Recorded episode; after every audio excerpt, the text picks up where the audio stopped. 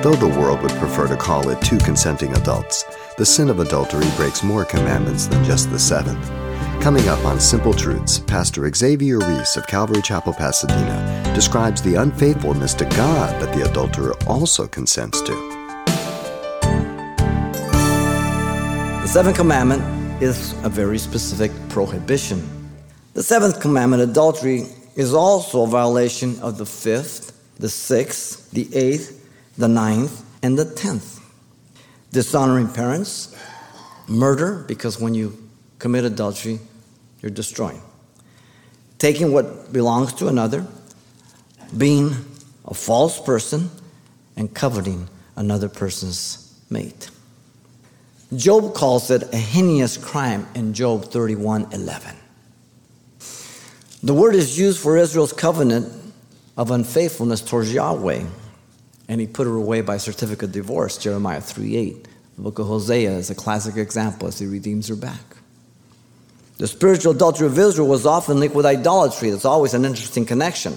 Sex and idols go together fornication, idolatry, homosexuality, different things.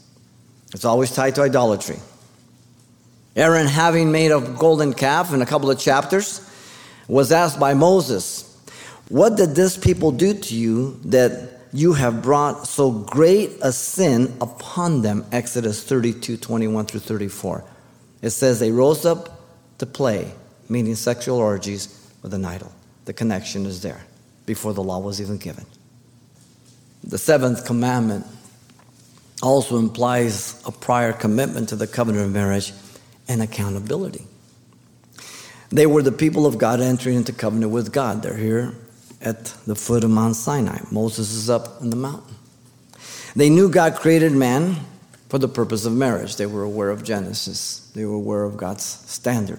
Both husband and wife had entered into covenant marriage by a vow for a life commitment, faithful to one another. They understood that both were to resist every and all opportunity and desires to break that marriage covenant. If you're one of these persons who says, Well, I don't feel the same, you do not get married on feelings. You do not measure your love by your emotions. It's based on vows and commitment and knowledge. They were both to understand adultery is first against God. Even as Joseph told Potiphar's wife, How then can I do this great wickedness and sin against God? Genesis 39 9. Sin is always first against God. You remember David? Psalm 51 Against you and only you have I sinned, God. You sin with Bathsheba, against Uriah, killed him, but he sinned against God first. You've been listening to Simple Truths with Pastor Xavier Reese, a daily devotional of the enriching and precious truths found in God's Word. Hear this program again by following the radio listings link at calvarychapelpasadena.com. The studies you hear on Simple Truths are also available on CD.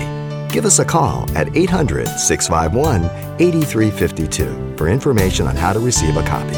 Or log on to our website for announcements about other ministries at Calvary Chapel, Pasadena. It's all at CalvaryChapelPasadena.com.